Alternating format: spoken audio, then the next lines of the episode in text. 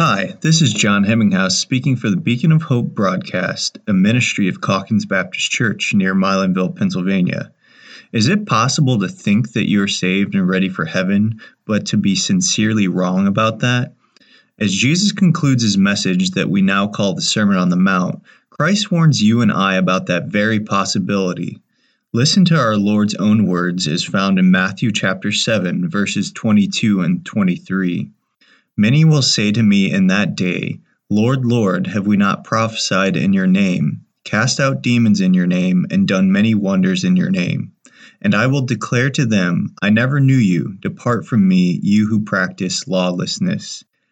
These statements of Jesus have to be some of the most sobering words found in the Bible. I pray that you will listen as Pastor Jones explains Christ's final words in the Sermon on the Mount. Some of you older folks might remember the name Bob Harris as a weatherman for WPIX TV out of New York City back in the 70s. Um, he was um, um, had a, had a gone to college and studied math, physics, and geology at three different uh, colleges, but he left each school without a degree. But he still had a strong desire to be a media weatherman, and so he called WCBS TV introducing himself as a PhD in geophysics from Columbia University. Well, the phony degree got him in the door, and after a two month tryout, he was hired as an off camera forecaster for WCBS and eventually was put out in front of the cameras and, uh, and was a, a weatherman on TV. Oh, for the next decade or so, his career flourished. He became widely known as Dr. Bob, and he was uh, hired by the New York Times as well as a consultant meteorologist. The same year, the Long Island Railroad asked for his uh, help, and then the baseball commissioner Lou, uh, Bowie Kuhn even uh, hired him to help uh, with the baseball uh, forecasting. Well, he's living his childhood dream. He's about 40 years of age now. But in 1979, he found himself in public disgrace when an anonymous letter prompted WCBS management to investigate his academic credentials. Both the station and the New York Times, upon learning that he had lied to them, uh, fired him. His story got attention across the land. Uh, he was on the Today Show, uh, um, and the Tomorrow Show, People Weekly, among others. He, he thought he'd lose uh, his home and never work in the media again. Several days later, the Long Island Railroad and Bowie Kuhn announced that they would not fire him, so at least he had those two jobs still. And then uh, WNEW TV gave him a job, and he admits um, now that he made a dreadful mistake on his part, and doubtless it paid, played probably a major role in his uh, divorce. Here's what he said He said, I took a shortcut that turned out to be the long way around. One day, the bill came due. I will be sorry as long as I'm alive. Well, you know, um, Bob Harris experienced something that tragically a lot of people are going to experience in a far worse way when they stand before the Lord and it comes out that they were really fakes all along. Uh, we're in the last part of Jesus' Sermon on the Mount from, in Matthew chapter 7. We're examining verses 21 to 27. And uh, Christ has been talking about uh, uh, as he's been illustrating about genuine salvation. And, and he's been uh, using four simple illustrations to drive home his points. The first was two gates. There was the wide, broad gate that leads to destruction uh, or hell. And then there is the there is the very narrow gate that leads to life. And and so the lesson behind the two gates is, is danger. There is a real danger in, miss, in missing genuine salvation. Then Jesus talked about two roads. Once you go through the um, the the wide gate, there's a there's a broad road leading to destruction. It means that you can be just about anywhere you want on that road, but it's heading in the wrong direction. Uh, if you go through the narrow gate, then there's a very narrow way that leads to life. And, and what Jesus is pointing out is difficulty, that, that there's a difference. When you're on your, the road to heaven, it's, it's a difficult road. It's not easy. A lot of people won't like you for your stand for the Lord. A lot of people uh, are going to think that, that you're crazy or going to get irritated with you for trying to share your faith. Uh, there are a lot of difficult decisions to make, but the difficult road is the right road. Then Jesus gave an example. We looked at this last week of the two trees. And this was to try to help us to understand the need for discernment, to discern a, a true teacher of the Word of God from a false one. And, and so we saw that the, the, the two, tr- two trees are evidence, evidenced by fruit.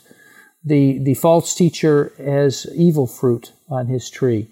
And it comes out of his words, what he's actually teaching people, false doctrines that are against the scriptures. And it also comes out of his works, the way he lives. Many of these false teachers live extravagant lives, taking advantage of, of people uh, who are innocently trying to give toward God and his work. And yet these people uh, are, are living uh, extravagantly, selfishly, hedonistically, even. And uh, the reality is that by their lips and by their lives, they're showing that they're false teachers. Now, today we're getting into one more uh, simple illustration that Jesus gives as he wraps it up, and it's the two foundations. And uh, the danger here is one of deception. The fact is that it is easily easy to be deceived into thinking you're saved merely because you know the truth, even though you don't practice it. And what Christ is warning us of here is to beware of deceiving yourself about your salvation. Because quite honestly, it is easy to be deceived into thinking you're on your way to heaven when you're actually blinded by your sin and your disobedience to God. I don't know if Bob Harris ever got to the place where he uh, kind of um, believed his own lie. That sometimes happens with people. But uh, the reality is, Bob Harris was acting. He was acting like uh, he the, like he was a, um, a man who had earned a doctorate in geophysics, and the reality is he hadn't. He was pretending. The word hypocrite in the scripture means to act, to put on the face. And what Jesus is warning us of first here in verse 21 is against hypocrisy. Listen to what he says. Not everyone who says to me, Lord, Lord, shall enter the kingdom of heaven, but he who does the will of my Father in heaven. So it's interesting what he's saying here. From this statement of Christ, we can conclude, first of all, that many claim to be followers of Christ who are not. And, and I and run into them uh, frequently, and I'm sure you do too. And the, and the reality is, because we cannot see the heart of man, we don't know who is being sincere about their faith in Christ and who is not. But that will be sorted out one day when we stand before God in heaven. Many claim to be followers of Christ uh, who are not. Uh, the second is there's a dividing line between the saved and the lost, and it's not by what they claim to believe, it's by what they do. Here's how he put it again.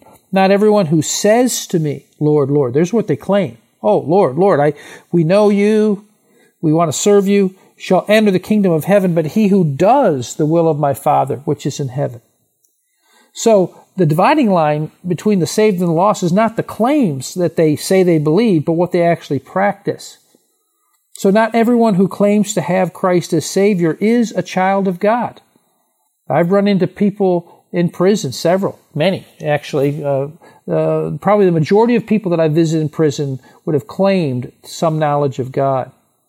Uh, I remember uh, uh, going to see one particular man who had who had committed a brutal murder and uh, I don't think he claimed to know God. And, and I was able to talk to him about Christ and, and I believe be of help to him. He made a profession of faith. Again, God only knows. Um, a number of, of months ago, our church was broken into. Uh, it was actually a, a, man and a woman, and uh, uh, I think they both were on drugs at the time, looking for some money. they actually got out on the media and and and the, the man eventually was arrested, and so was the woman. She she confessed first, and I had a chance to. I, I said, well, if you if you catch uh, the man, I'd like to talk to him. I didn't know that there was more than one person, and so when they they were able to uh, determine the the man that had done the crime, they uh, the police gave me a call and they said, if you want to come down and talk to him, we're about to. He had violated parole. He was about to be sent away he said, "You you can come down and talk to him." Well, well, I uh, uh, felt that was a real opportunity, so I went down not not to yell at him and and to try to shame him for what he had done. I wanted to share the gospel with him. And here's a man did not claim to know Christ. Said he was terribly embarrassed by what he had done. Uh, had a chance to share the fact that the Lord would forgive and God would work in his life. And uh, actually, before I could finish what I wanted to say to him, the officers came to take him to the state penitentiary because, he, again, he'd violated parole. That was the last I saw of him. Uh, but you know, uh, there's there are many people sitting in prison tonight um, uh, who claim to be uh, Christians even while they were committing their crimes.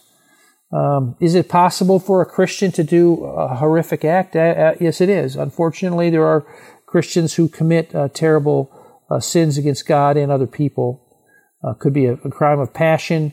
Could be a, a habit like a drug addiction that has just gotten a hold of them. Uh, there's no doubt that, that that can happen. But there are also many people who claim to be children of God, and the reality is their lives are telling us that they're, that they're fakes. And so Jesus is saying, not everyone who prays is a child of God. Not everyone who says to me, Lord, Lord. It's interesting that they're crying out, Jesus said, to me. So they're not just praying to a God out there somewhere, they're actually praying to Jesus. And he's saying, not everyone who says to me, Lord, Lord, shall enter into the kingdom of heaven. Are there people that pray to Jesus and are not truly converted? The answer, Jesus says, is yes. Why? Well, because he goes on to say, this is the person that's going to heaven, he who does the will of my Father which is in heaven. Only the one who demonstrates genuine faith by obeying God is the person who is saved. Now, some of you may be thinking at this point, I thought that works have no part in your salvation. Doesn't Ephesians 2 8 and 9 say, For by grace are, you are saved through faith, and that not of yourselves? It is the gift of God, not of works, lest any man should boast. And the Bible clearly tells that.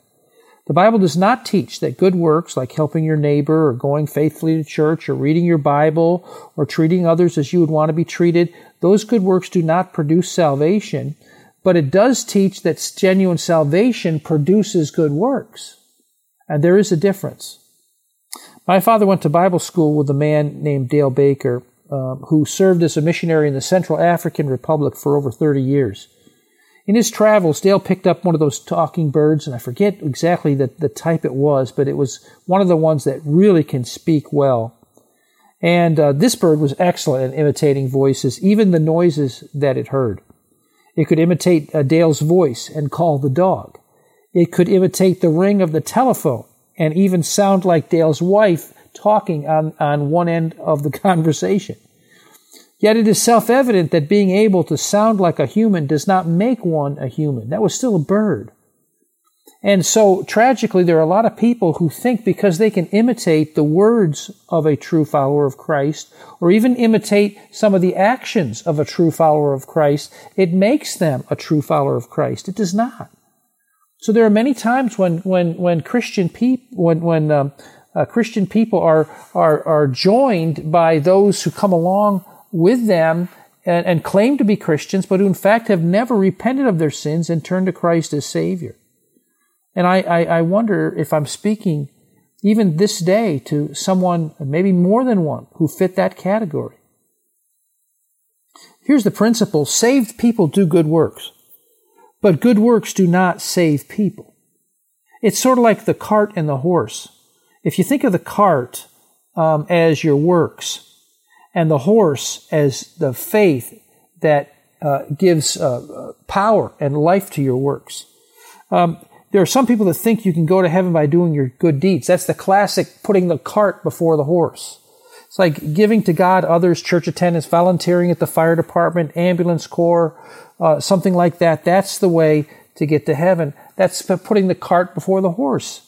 It's, it's, it's trying to do works in order to make me a Christian. Others think that you need both. You need faith and works to be saved. And that's putting the cart alongside the horse uh, representing your good deeds, thinking that yeah, I've got to yeah, I've got to trust Christ, but I've got to do some other things as well that that make me uh, uh, truly put me over the top, so to speak, as a Christian. No, that's not true either. The cart and the horse don't go side by side.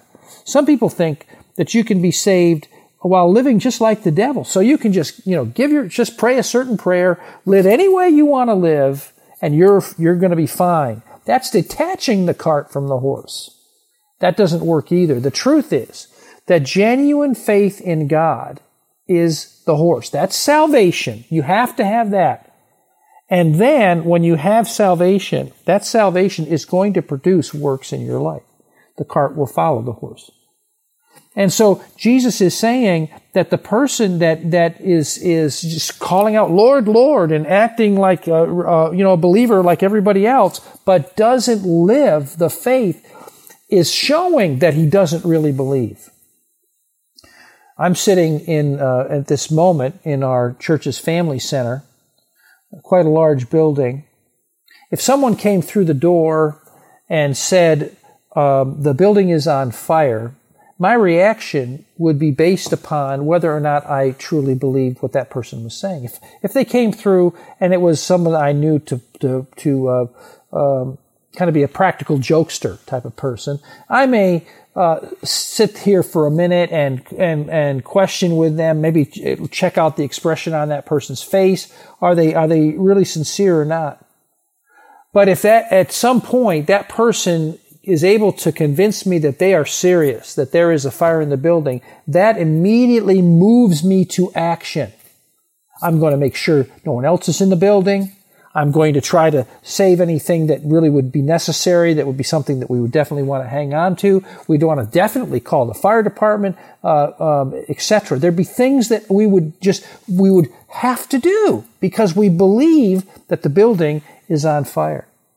So it is when someone says, I believe that there is a heaven, I believe there's a hell, I believe that Jesus is the Savior. When you truly believe that, it, it absolutely changes the way you live. If I believe that, that, that there's a heaven, there's a hell, Jesus is the Savior and the only one, I, that, that, that just dictates to me that I need to share that information with other people. If God's changed my life, then I, I will definitely want to share that with people whose lives need to be changed a genuine faith will definitely produce works. Real faith produces real works. The horse will pull that cart. So Jesus then warns us against a self deception. He's already told us there will be people standing before me who've, who've said, Lord, Lord, oh, we believe in you and all these wonderful things. And the truth is, he's, he's, he's now warning us that they can be, that you and I can be self-deceived. So let's notice how he puts it. It's verse 22 and 23. Many will say to me in that day, and the day he's talking about is the day of judgment. Lord, Lord, have we not prophesied in your name? Cast out demons in your name, and done many wonders in your name? And then I will declare to them, I never knew you. Depart from me, you who practice lawlessness. Now, this is a real danger. Notice the picture. The picture is one of, of God's great white throne judgment when the lost of all the ages are brought before God. And look with me as Jesus describes what he knows will be uh, the scene here. That is, he says that not just a few, he says many will be lost who thought they were saved. They're surprised to be there among the lost. These are people who by their own admission, by their own testimony, they prophesied or they preached in Jesus' name. Now, the definition uh, of the word prophesied here, uh, let me take it. It's out of uh, a, a, lexicon that I really like um, by actually a husband and wife. Um, it says this generally of speaking with the help of divine inspiration, proclaim what God wants to make known, to preach or expound. So these people are actually saying, God, we preached with your help. That's what they thought they did. Now, it's interesting. So they're, they're claiming that the Holy Spirit basically spoke through them. We preached in your name. It would be hard to lie to God at this point. This is what they're thinking happened. We thought we preached in your name and with your power. Which means this at this judgment, this judgment of the lost of all the ages, we call it the Great White Throne Judgment. You can read about it in Revelation chapter 20. He is saying that there are pastors, there are priests, there are religious leaders who preach the word of God who will be there as lost people. There are evangelists who will be there. There are Sunday school teachers who will be there. There are people who went to the mission field who will be there. And many other people who may have skillfully and effectively taught God's word, college professors who will be there. I remember um, hearing of a, of, a, of a man who taught in Bible schools throughout the, the country who was absolutely a fake. A couple men tried to uh, talk to him right um, before, uh, when he was sick of, of, a, of a, a major uh, sexually uh, transmitted disease. And the man just basically turned away his, his face from them and wouldn't even talk to them. Seems clear that that that these uh, people who are among the lost, they that many of them may have even left this life confident, or at least fairly confident, of the fact that they were on their way to heaven, for they are all trying to tell God He has made a grave mistake about them. They were claiming that God enabled them to preach in Jesus' name. He said, they said, we prophesied in your name. And then they say this to the Lord. They're saying this to Jesus. We, we, we cast out uh, demons in your name. Now, some who perform miracles in Christ's name evidently will be there then. One notable person that comes to my mind is Judas. Judas is one of the 12 disciples. Uh, what we what he did during his ministry as a disciple, we, are not uh, specifically told, but we do know this: we know that Jesus gave his disciples powers to cast out demons at a, a specific time of his ministry, so they could expand what he was doing. We also know that when when Jesus said, "One of you is going to betray me," the disciples didn't all look around and say, "Well, I bet it's Judas. He's not been doing anything." They they weren't saying that. They were all asking Jesus, "Is it is it I?"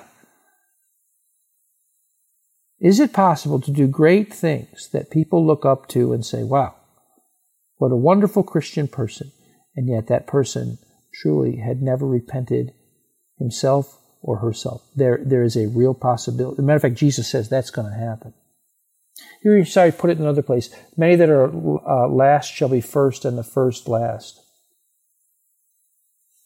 They, they say, but Lord, we, you got to have us in the wrong spot. We, we, we prophesied in your name. We cast out demons in your name. And then they say this, we do, we've done many wonders in your name. These are people that, that again, they, they say, well, uh, we've, we've done wonderful things. Maybe they went on a missions trip. Maybe here's a person that sang in the choir for years and years. Maybe directed the choir. Here's the president of, of the youth group. Here's another person that's a Christian school or a Christian college student. Here's another person that taught at a Christian college. Here's maybe the, the person that, that uh, uh, ran a rescue mission or a soup kitchen, helped clothe and feed and care for the poor and sick, and, and understand these are all good things to do. But by no means will all the, those who are involved in these type of activities uh, are, be truly converted people. There, there are, tragically, Jesus is saying, there are many people who will stand before me and they thought they were saved. And Jesus is clearly saying then that some of those people that we would count as definitely a Christian people are truly lost and will be shown to be lost on that awful day.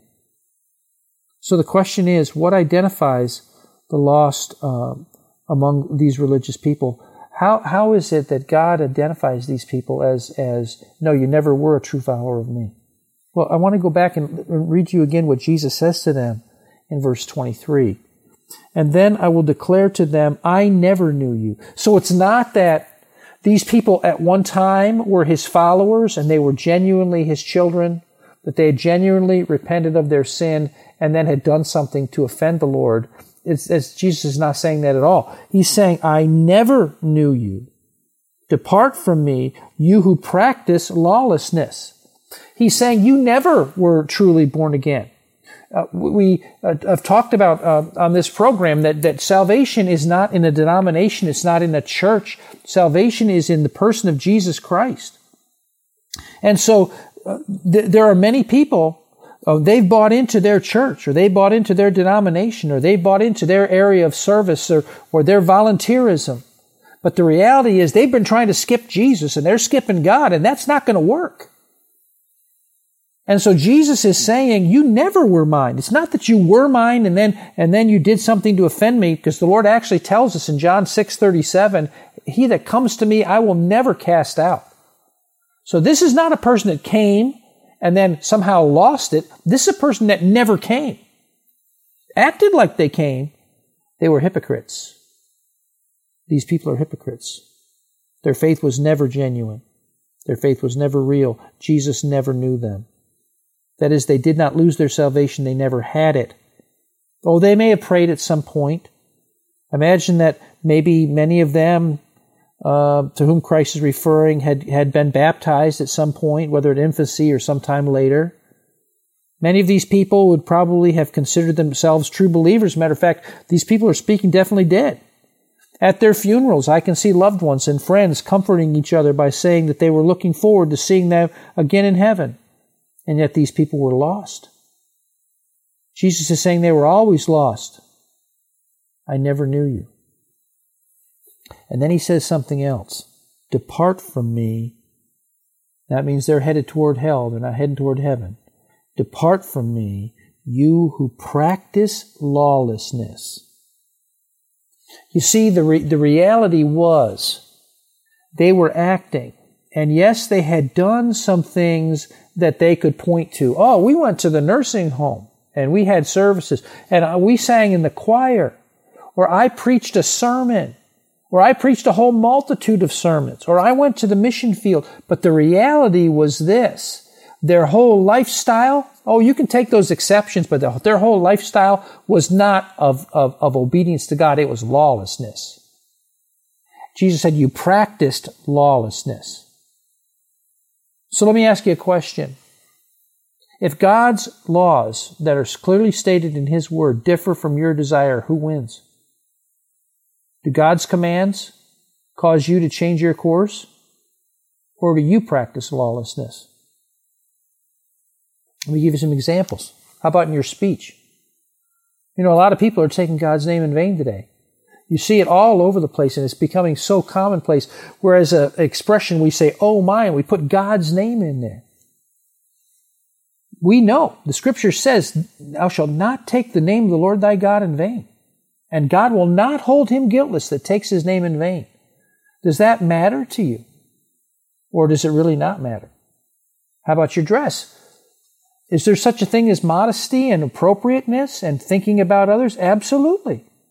And do we care about those type of things? What about your thought life? We say, well, no one knows what I'm thinking. It doesn't. Well, God does. Are you practicing lawlessness, uh, disobedience, wickedness in your thought life? How about your relationships?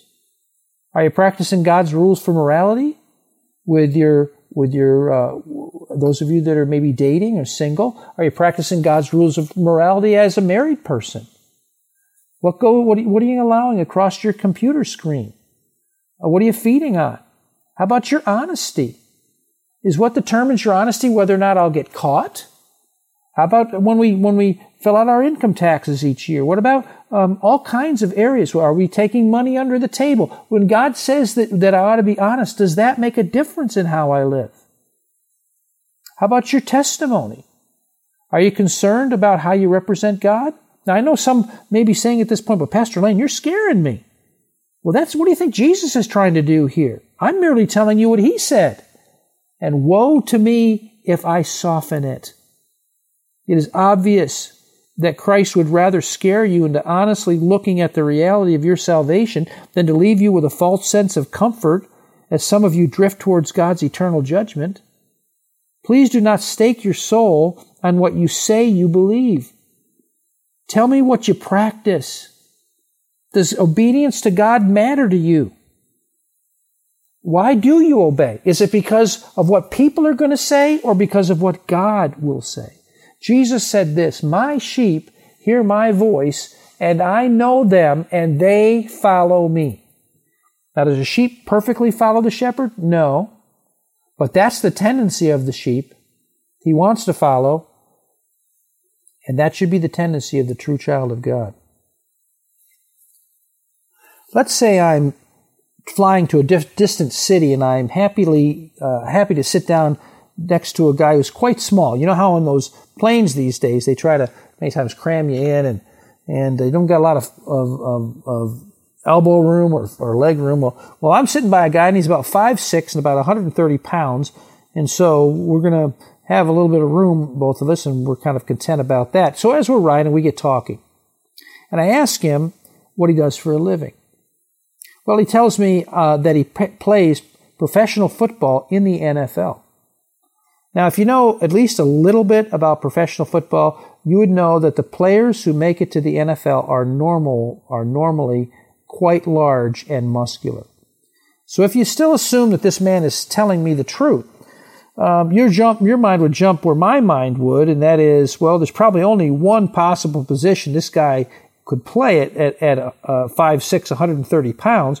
So I ask him, are you a field goal kicker? Well, he looks at me slightly hurt as he emphatically tells me, no, I'm not a kicker. Are you kidding me? I'm an offensive lineman. Now, at this point, I'd be wondering if this man is either a bold faced liar or if he's delusional. Why? Well, in 2019, the lightest offensive lineman in the NFL was a center by the name of Jason Kelce, played for the Eagles. Um, this would be the lightest of the starters, I believe. Uh, he was 295 pounds at 6'3.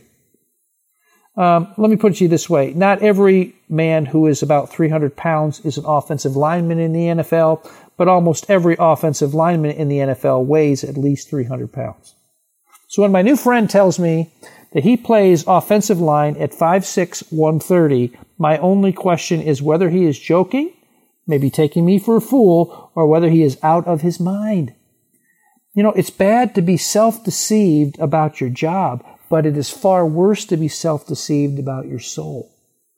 And there are tragically people walking around living ungodly lives, and quite honestly, a lot of their friends and neighbors can tell this person is an actor. This person's a hypocrite. They're not what a Christian is. And the only one who really hasn't figured that one out is the person himself. Now, there are other people that are quite good at their act. And so they can appear and they can talk the right way and they can, they can go to all the, all the things that Christians go to. And yet, God knows. God knows they've never humbled their hearts before God. They've never admitted, I'm a sinner that deserves eternal punishment in hell. I deserve God's wrath. I need Jesus to die, who died for me. I need Him as my Lord and my Savior. I want Him to run my life. There are many people who've never done that and yet like to go to all the Christian events and talk the Christianese. And Jesus is saying they're not going to get away with it when they stand before me. Now, then Jesus gives us the example of the uh, of the two foundations to help us to avoid being self-deceived. And um, so notice the first one is the solid foundation. Jesus says, Therefore, whoever hears these sayings of mine and does them, I will liken him to a wise man who built his house on the rock. And the rain descended, and the floods came, and the winds blew and beat on that house, and it did not fall, for it was founded on a rock. This is the solid foundation. And I want you to notice what Christ, how he describes his faith. He says, Whosoever hears these sayings of mine and does them, I will liken him to a wise man. So, couple of uh, things that Jesus says about this man's faith. First of all, he listens to Christ. That means he attends uh, to the Word of God. Now, how would you do this? Well, faithfulness in church is one way to do it, or you hear the Word of God. Make, make sure you go to a church that preaches the Word of God so you hear it. Uh, number two, he's involved possibly in, in studying the scriptures for himself. That's another way we can listen to Christ today. And then even uh, on a daily basis, having uh, time in the Word of God yourself. We call it personal devotions, where you where you talk to the Lord and you also read His Word. Now, these are ways we can listen to the Lord. There's you can also uh, uh find uh, some preachers that you can understand on the radio, or or uh, you got to be careful again, but on television, that type of thing. He listens to Christ. But then Jesus said he, he hears these things of mine, but he also does them. He practices what Christ tells him to do. Thus, when Christ says something is wrong, he moves to get away from it. When Christ says something is right, he tries to practice it. This does not mean he does not struggle with sin, but it means that his heart has been changed to believe what God says and thus to strive to do what he commands. And as a result of that, over time, there's this change in his life toward greater obedience and faithfulness to God. We had a a, a real good a dog uh, in my uh, probably young adult years. Uh, called him Rusty. He was kind of a golden retriever, a collie mix. As a puppy, you know, he was always a, he was always a, a very friendly dog, a very good natured dog.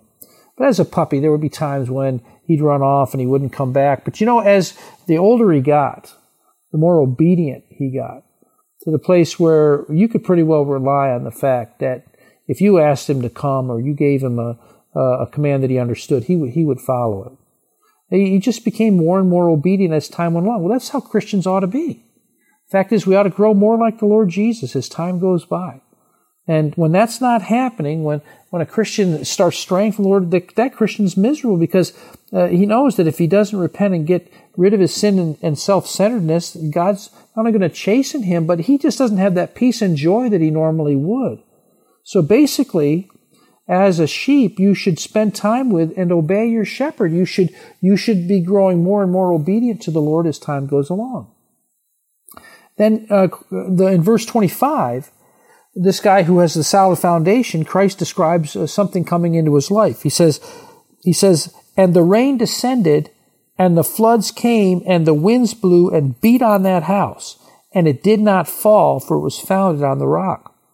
So Christ is describing something like a major storm that hits this believer's life. You could fill in the blank. Could be a tremendous financial loss. Could be a health issue. Could be a marriage problem. Could be some unexplained or one maybe even appears to be senseless tragedy that, that hits his life. Could be um, um, sometimes something that, that has no meaningful order, but in the um, but but at the same time, it, there's this uh, situation that comes in, and and um, again, could be something with one of his children, could be a, a work related issue, but it's a major problem that comes into his life. It's it's it's a storm. But did you notice what Christ said about his reaction? The house doesn't fall because it's founded on a rock. This individual remains steady. His faith holds. Um, and what would be the rock here? I would argue that the rock is Jesus' teachings and his relationship with the Lord uh, that we, uh, we uh, get through knowing him through the scriptures primarily. And this man has built upon and tied himself to obedience to Jesus' words. And thus, Jesus' words are the rock and the man's obedience uh, has tied himself to them, and the storms of life don't tear him away. I had a picture when I was preaching this in my church of a of a um, a lighthouse in a storm, and uh, of course you build them to take a storm. You know they're going to be along the coast. Often they're sitting on a uh, on, a, on a rock area, and uh, they're they're built to to weather uh, bad storms. Well, the second guy Jesus mentions is in verse 26 and 27. He builds on the sandy foundation. It says, But everyone who hears these sayings of mine and does not do them will be like a foolish man who built his house on the sand. And the rain descended, and the floods came, and the winds blew and beat on that house, and it fell, and great was its fall. Now, Jesus describes this man's faith too. He also listened to Christ. He hears these sayings of mine. This means he may attend the same events the true believer attends with the same degree of regularity. There is not a stated difference in the act of listening to Christ between the two men.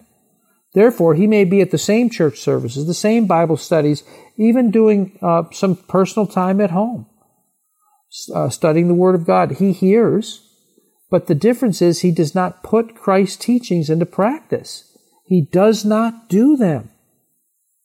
If the man does not obey Christ's teachings, and that's really what it's saying, what practice is he following?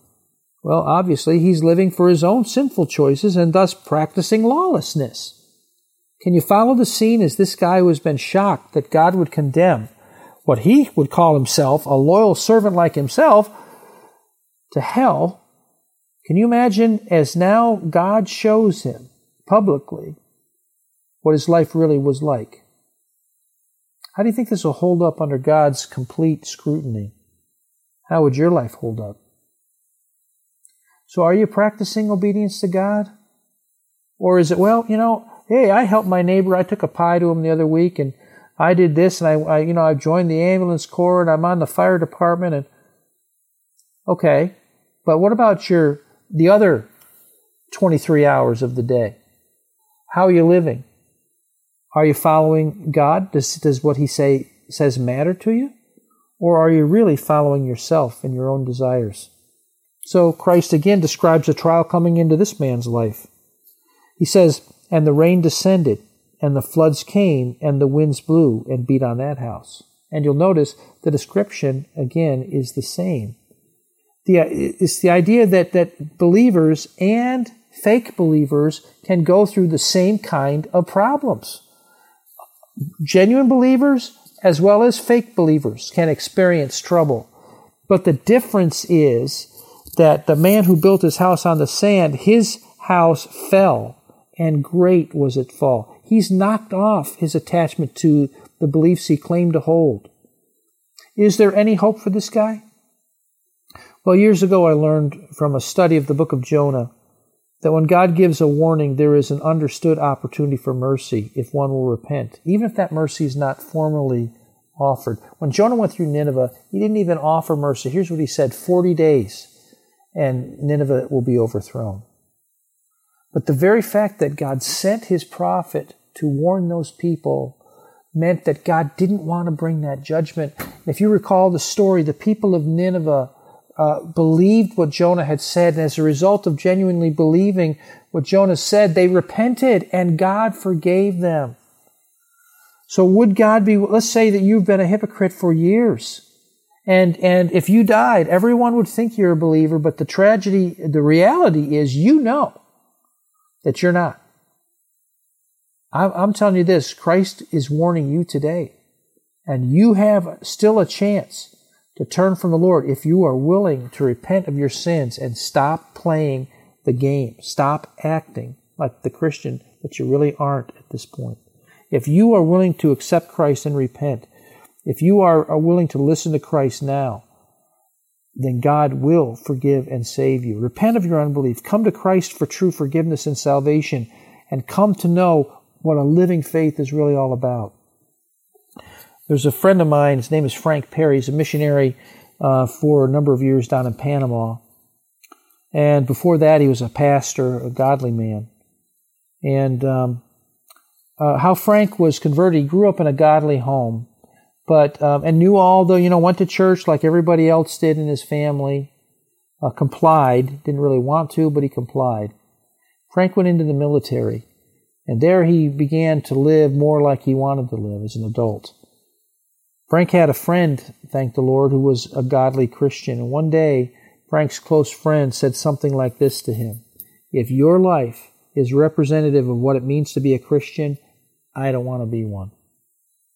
Well, that shook Frank to the core of his, of his being, and he realized he'd been faking it all these years. And you know what Frank did? Frank repented of being a hypocrite.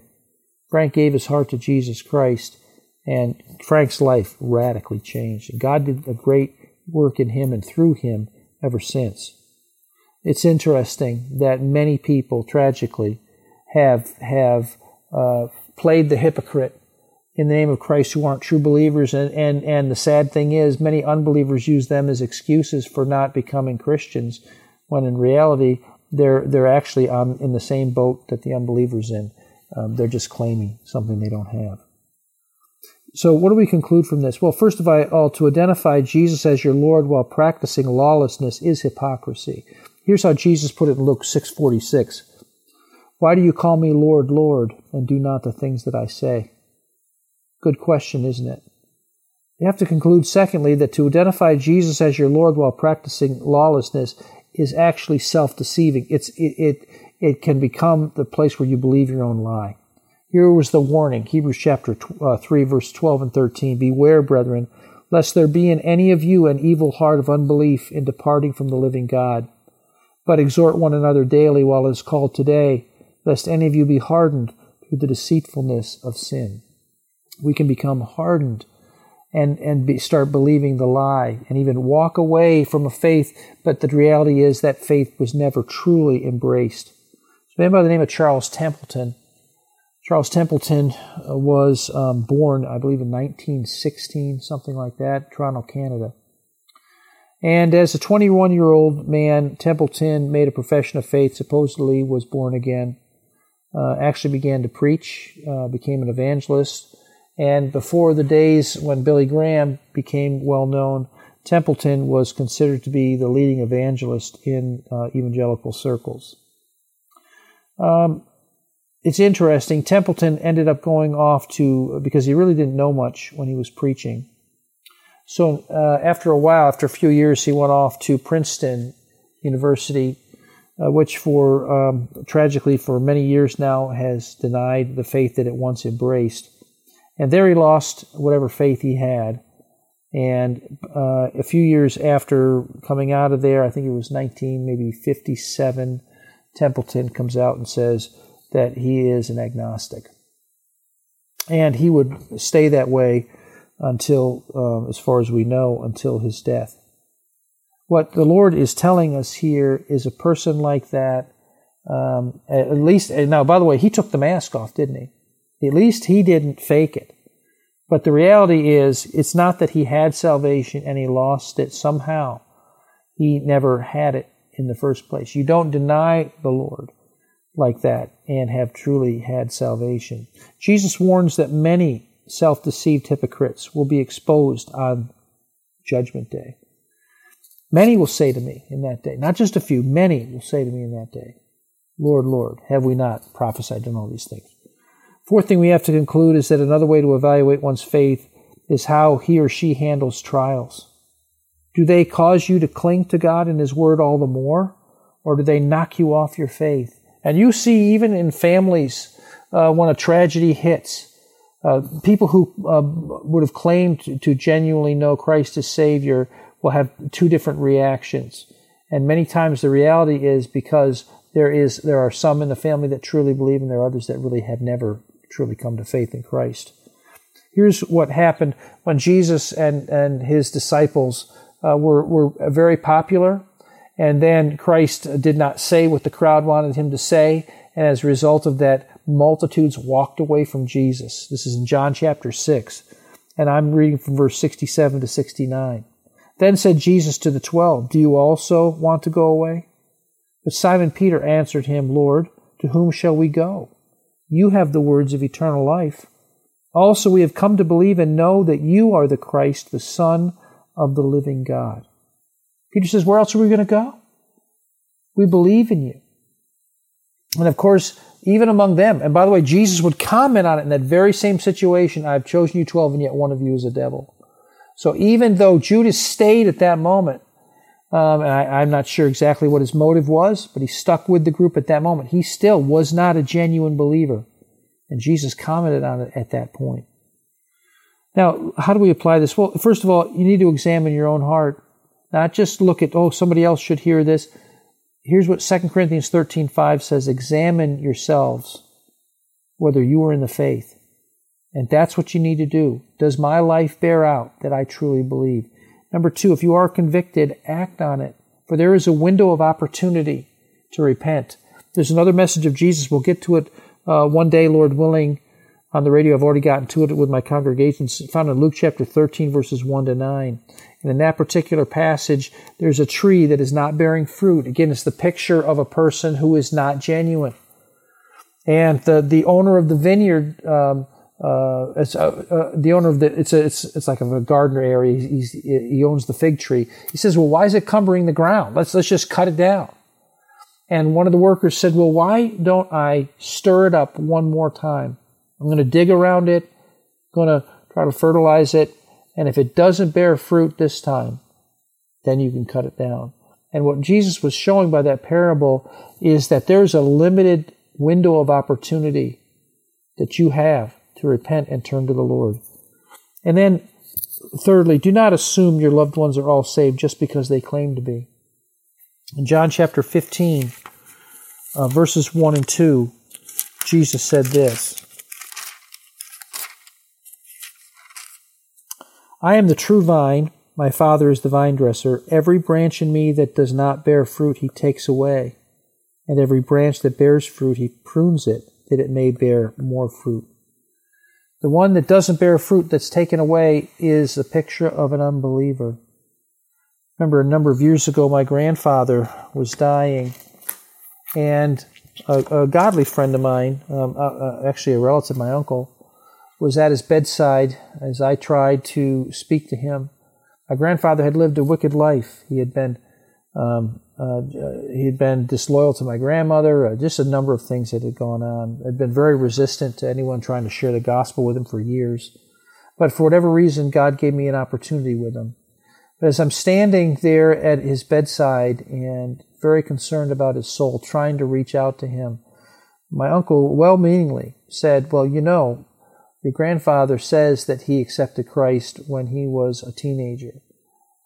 And at that point, it really made me um, angry in my soul at that point because I'm thinking to myself, I am not going to let my grandfather die on a vain hope that somehow this man was saved when I have seen his life and it is not the fruit of a Christian.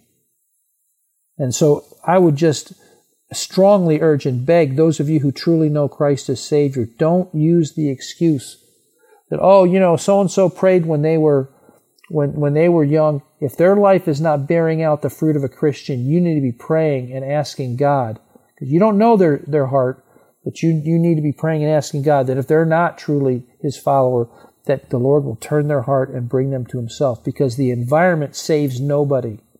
Just going to church, being in, uh, active in church, being even the pastor of a church, that does not save anyone. It is repentance and acceptance of Christ as my Lord and Savior a personal relationship with Him that is eternal life. Let's pray. Father, help. We, we know there are people who have listened today who are genuinely saved, and we're grateful for that, but there are others who may have believed that they are because of the different things that they've done, different activities that they've gone to, different things they belong to, and Lord, we do not want them to leave this life unprepared because they've never come by the way of the cross. They've never repented of their sins, realized that they're the sinner that you died, that Christ died for, and asked Him to forgive and save them from the, from the literal hell that they deserve. I pray for any who have never taken that step that today would be the day you might bless them, Lord, and give them courage to examine their own hearts. In Jesus' name we pray. Amen. At the end of his message, Pastor Jones talked about being burdened for his grandfather as he was dying because though the man claimed to be a follower of Jesus, he had lived an ungodly life. There is a happy ending to that story. The incident of which Pastor spoke happened in a nursing home as his grandfather, whose name was Claude, lay unconscious and almost totally deaf. Yet a few days later, God gave Pastor Jones another opportunity to share Christ with Claude. Just two days before he died, through very unusual circumstances, Pastor Jones was able to speak to his grandfather privately when Claude's mind was clear and Pastor's grandfather prayed to receive Christ. Here was a man who, at least when he was around Christians, claimed to be a follower of Jesus, but whose life evidenced that he was not a true believer.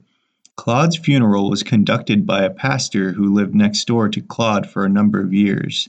The pastor told of a day months or years previous when he had asked Claude if he knew the Lord.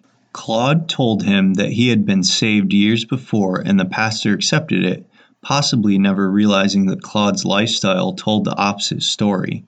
At Claude's funeral, the pastor told the congregation that Claude was in heaven because he claimed to know Jesus. Our Lord warned us clearly in the passage we studied today that claiming to know the Savior and truly knowing Him are two different things. Pastor Jones has often thanked the Lord for burdening him not to accept his grandfather's claim to know Jesus, but to keep pursuing him for genuine salvation. Maybe you have told others that you have accepted Jesus as your Savior, but are you being completely honest? Does your life bear out the fact that you follow and obey Christ? Or possibly you truly know Christ yourself, but you have a loved one who claims to be saved, but whose life does not bear out that profession. You obviously cannot see a person's heart, so what can you do? You can start by asking God to intervene in your loved one's life and committing to pray for them, whatever their spiritual need. Pastor Jones began this study in our church about two years ago. You can see the original video sermons on our Facebook page in the Messages of Christ playlist. If you have a spiritual need and would like to speak to someone who can help you, you can email us at help at calkinsbaptistchurch.com Calkins is spelled C A L K I N S. Again, that email address is help at calkinsbaptistchurch.com. If you would like to share this radio message with a friend, you can find a link to our podcast on our Facebook page. Just look for the Radio Bold icon on our feed. As we leave you today, we pray that this broadcast has been a beacon of hope in your life to point you to the light of the world, Jesus Christ. May God's richest blessings come upon you. Thanks for listening.